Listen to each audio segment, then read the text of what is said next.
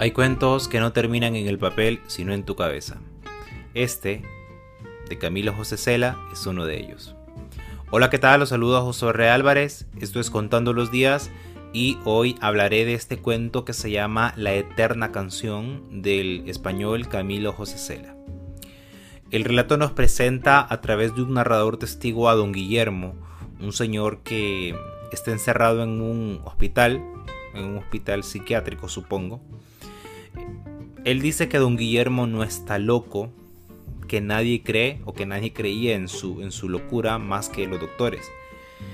De hecho, el, el cuento comienza con la afirmación, yo no estoy loco, pero diré que no estoy o que no lo estoy, solo para que no crea que lo estoy y con eso lo estoy negando. Un poco enredado, es, es un juego lógico, un juego de palabras. Básicamente el cuento es contar las experiencias que, vive él los días que, lo visita a don Guillermo. Hay una plática, y esto es el, el punto detonante del cuento, hay una plática sobre el otro mundo, o sea, lo que hay después de la muerte. Recuerda que don Guillermo le dice que desea suicidarse en el pilón, que supongo que ha de ser una especie de pileta, o no sé, una, una piscina, no sé si llegue a ser una piscina, pero que no lo hace porque no le gustan las temperaturas extremas. Y como es suicida, o, o sería suicida, va a ir a dar al infierno y ahí va a llegar todo mojado.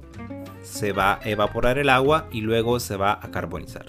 No utiliza la palabra carbonizar, pero es lo que da a entender. En la siguiente parte del cuento, bueno, no lo dije, pero el cuento está dividido en cinco partes.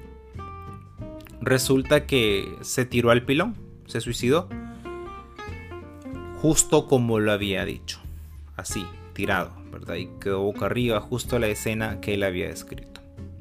Y el cuento ahí termina. Si uno no es un lector agudo, dice o se pregunta, ¿no? ¿Qué, qué rayos es este cuento? Pero este cuento es, es para un lector hábil. El gusto del relato es saber si este señor de verdad se va a quemar, como dice él, se va a ir al infierno y se va a quemar. Es uno quien lo cierra, pero no lo cierra en el sentido de decidir qué pasará, si será tal o cual cosa.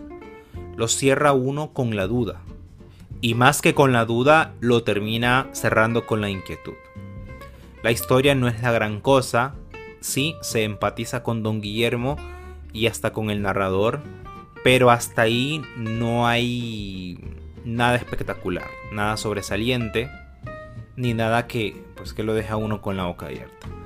Lo realmente importante es que él ya nos dejó una semilla y ya sabemos lo que puede seguir.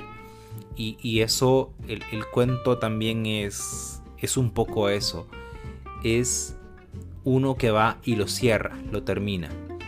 Los invito a que, a que, busquen este cuento de verdad y experimenten esa sensación.